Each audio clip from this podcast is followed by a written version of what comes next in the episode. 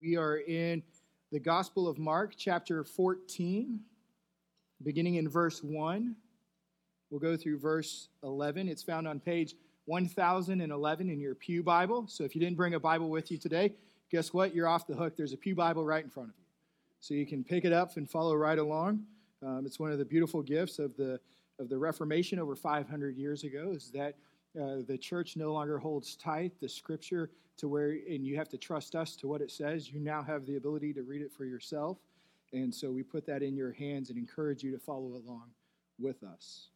Again, we're in the Gospel of Mark, chapter 14, verses 1 through 11. And as you turn and you're, and you're looking for that scripture, uh, something I, that's been brought to my attention and asked of me is, is uh, Pastor, why, why are we still going through Mark when it's Christmas time? Don't we get the Christmas story?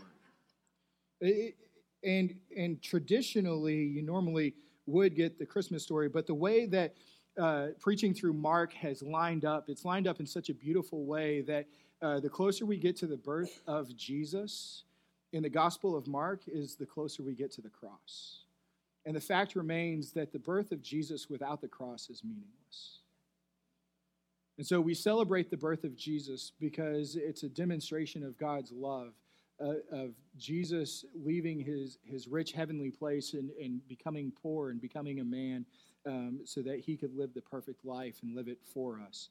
And, and so we celebrate Christmas on that awesome gift that is ultimately fulfilled on the cross and through his resurrection.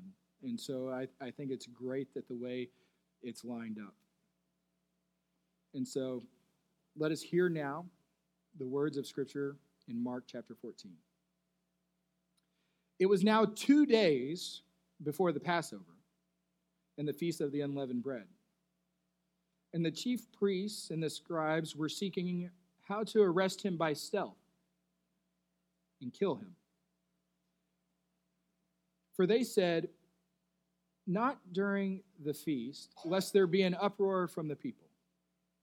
And while he was at Bethany in the house of Simon the leper, as he was reclining at table, a woman came with an alabaster flask of ointment of pure nard, very costly, and she broke the flask and poured it over his head. There were some who said to themselves indignantly, Why was this ointment wasted like that? For this ointment could have been sold for more than 300 denarii and given to the poor. And they scolded her. But Jesus said, Leave her alone. Why do you trouble her? She has done a beautiful thing to me. For you always have the poor with you, and whenever you want, you can do good for them. But you will not always have me. She has done what she could. She has anointed my body beforehand for burial. And truly I say to you, wherever the gospel is proclaimed in the world, what she has done will be told in memory of her. Then Judas Iscariot, who was one of the twelve, went to the chief priest in order to betray him to them. And when they heard it, they were glad and promised to give him money. And he sought an opportunity to betray him. Here ends the reading of God's holy word. If you would please join me in prayer.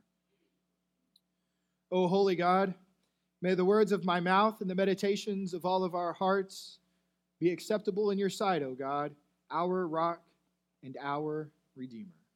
Amen.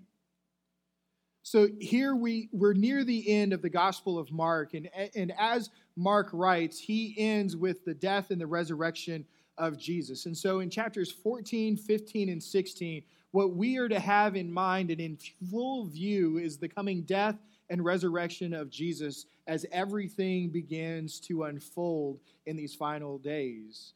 And, and so here Jesus has been he's he's been li- he's been staying in Bethany, traveling into Jerusalem during the day during this Passover week. And so he would be in Bethany, travel into Jerusalem, go back to Bethany at night. And and so it tells us that after the day that he just got done answering the Pharisees and the Herodians and the Sadducees and the scribes, all of their questions, and then on the Mount of Olives giving a, a teaching of the final prophecy, he goes back to Bethany where he's invited to Simon the leper's house for dinner.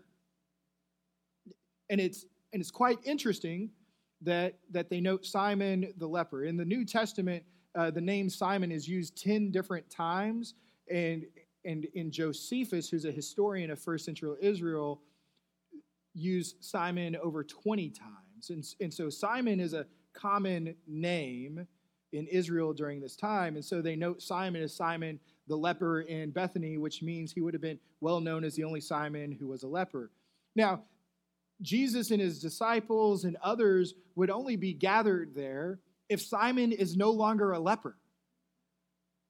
For, for not only were lepers outcasts, there was the fear of, of it being so contagious that they would contract it themselves. And so Simon is the former leper and he has invited Jesus and his disciples and others to be there. And while he's reclined at table, I mean, just imagine Jesus is reclined at table. What a relaxed state of being that is. A, a woman, an unnamed woman here in the Gospel of Mark, comes to pour perfume on him. Now, this same story is also told in the Gospel of Matthew, but when we go read it, he doesn't give the woman a name either.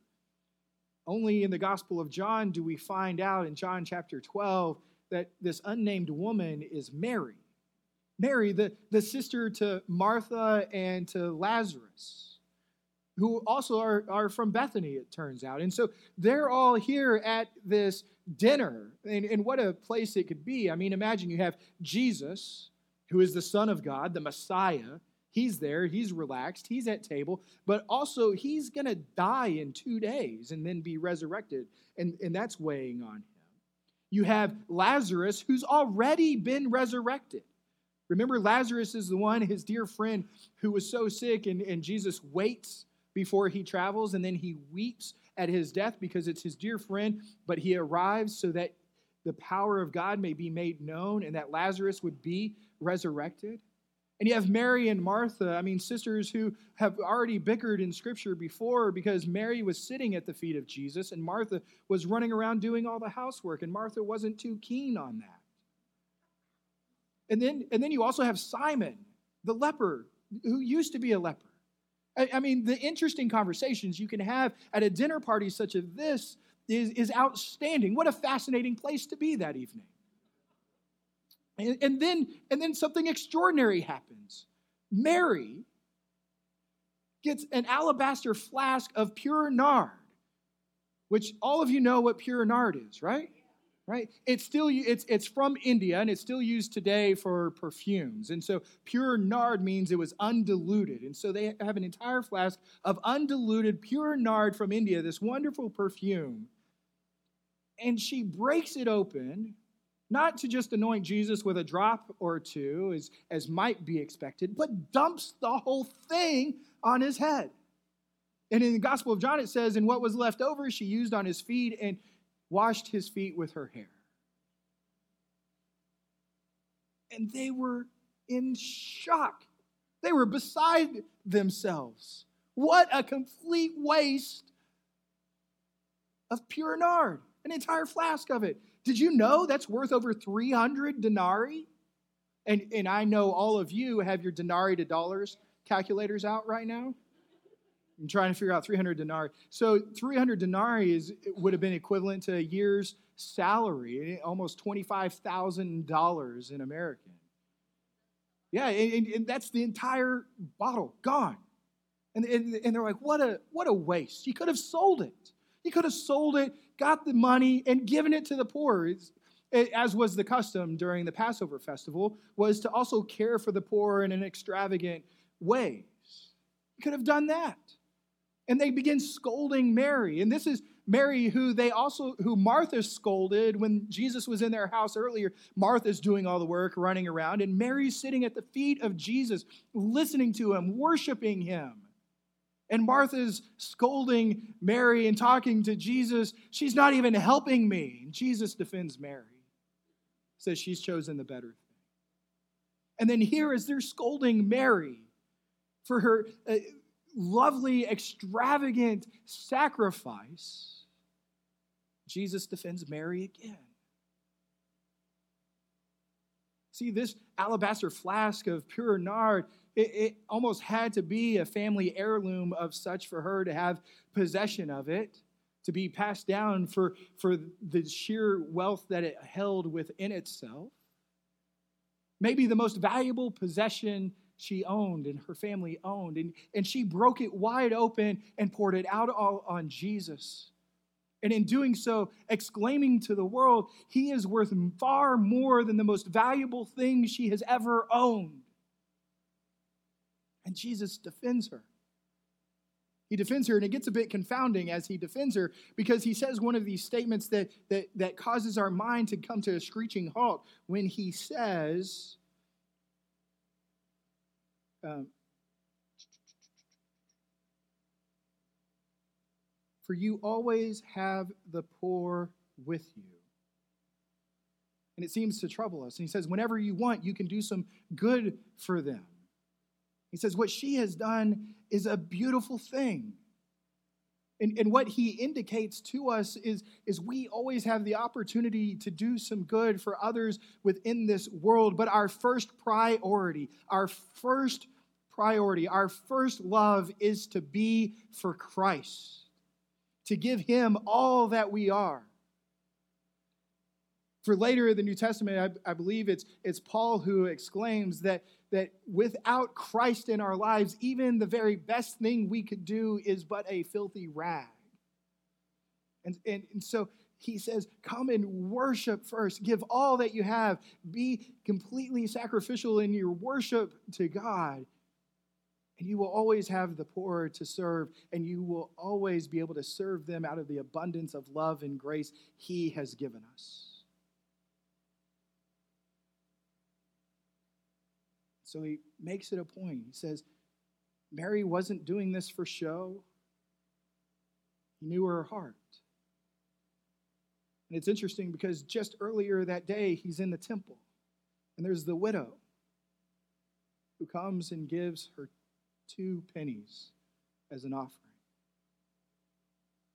And in both instances, these women made gigantic sacrifices because deep within their heart, God is worth sacrificing everything of this world for.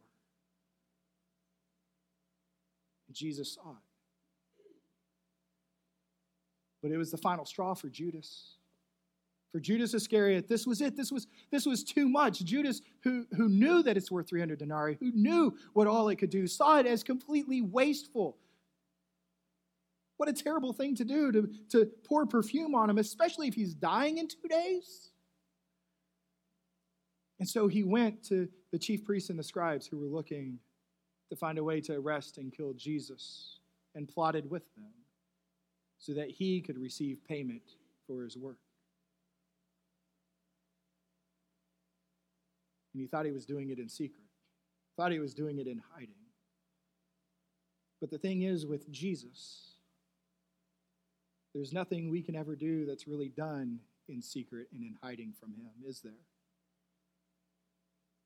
For what happens in the next scripture that we'll find out in a couple of weeks is that Jesus knows someone has betrayed him. He knows that they are gathered at the table there with him, just as he knew Mary's heart was filled with love in her worship for him as she poured out the sweet perfume all over him.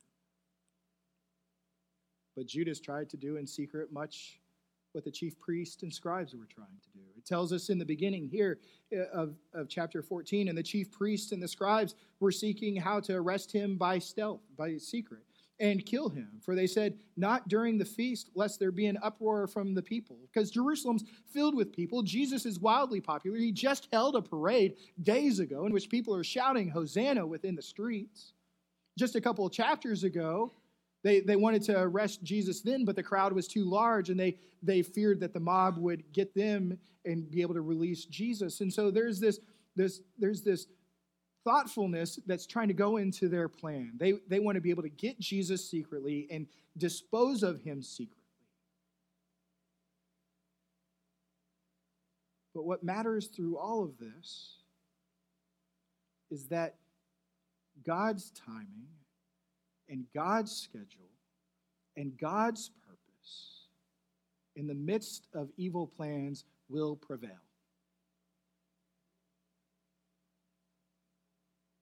And so we, we remember that, that through all of this, that as we near to the cross, through all of this, through the plots of evil men, God is still in control.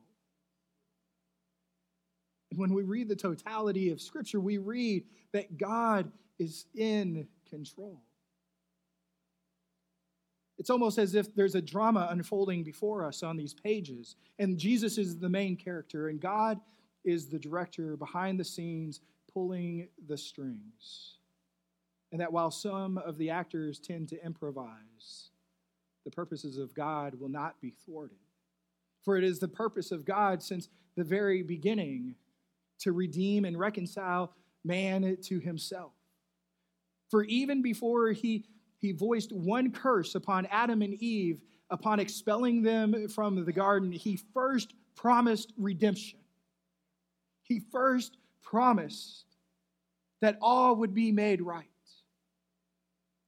And so, as, as we're reading through this and, and we're reading and seeing the plot of evil men wanting to come to fruition, it reminds me so much of Genesis and the story of Joseph, who is to point to Christ.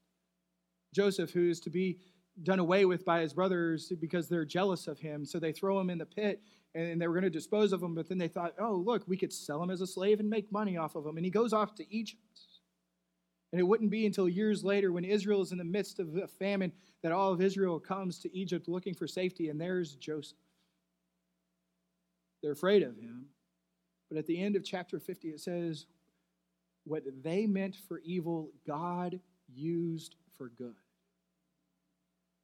And so what happens next is, is it begins Exodus. And there's a new king of Egypt who didn't know Joseph after Joseph passes away and, and it says the Israelites are, are becoming too great in number. There's too many of them, so we're going to enslave them and make them captives of ours. And that's how Israel becomes slaves within Egypt.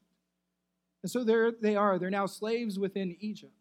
And throughout Exodus, we, we hear the, the rising up of Moses as a leader, and, and he gets close to Pharaoh. And he's trying to tell Pharaoh and plead with him, Let my people go. Let us go. God commands you to let us go. And, and, he doesn't do it. He doesn't do it after plague one. He doesn't do it after plague two. He doesn't do it after plague three, four, five, six, seven, eight, or nine. Nine plagues, and he still won't let his people go. And then comes the tenth plague. The tenth plague is, is, the, is, is what we know as Passover. It's what the Jewish people know as Passover. For, for, for this tenth plague, it, it would be that the Israelite families were to go and get a spotless lamb without blemish sacrifice it and take its blood and spread it over their door. And the plague would be that the Spirit of the Lord would pass over those homes covered by the blood of this lamb. And that the homes without the blood over the door, the firstborn, would be eliminated from those families. And there they were then delivered from captivity in Egypt and escaped across the Red Sea before wandering in the wilderness. But as they're wandering in the wilderness, it was God who set up the festival of Passover, He said, Every year hold this festival as a festival of remembrance of the deliverance from captivity by God. so, Passover is this great remembrance of salvation, being delivered from the evilness within Egypt. And here Jesus is, nearing Passover. Scripture says two days, which would be on that Friday at sundown at the Sabbath, is when they would celebrate that Passover. They're celebrating the whole week, but that's when it comes. And so, in preparation of the Passover, what they do is at 3 o'clock on that Friday, they go to slaughter the lambs for the temple to be sacrificed in remembrance for the lambs that were slain and the blood that covered their families, that delivered them from captivity, that brought them salvation. And then what these men are preparing to do in secret, the evil they want to bring upon Jesus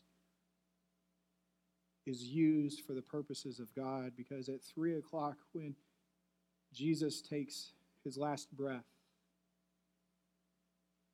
is fully revealed and demonstrated to the entire world that Jesus is the true and ultimate Passover lamb, sacrificed for your forgiveness.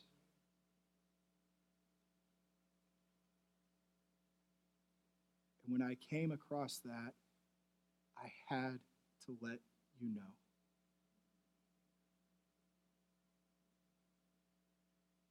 Because when it's revealed how God has remained faithful, how he has remained loving, how he has remained gracious to us. It stirs our heart and leads us to worship like Mary.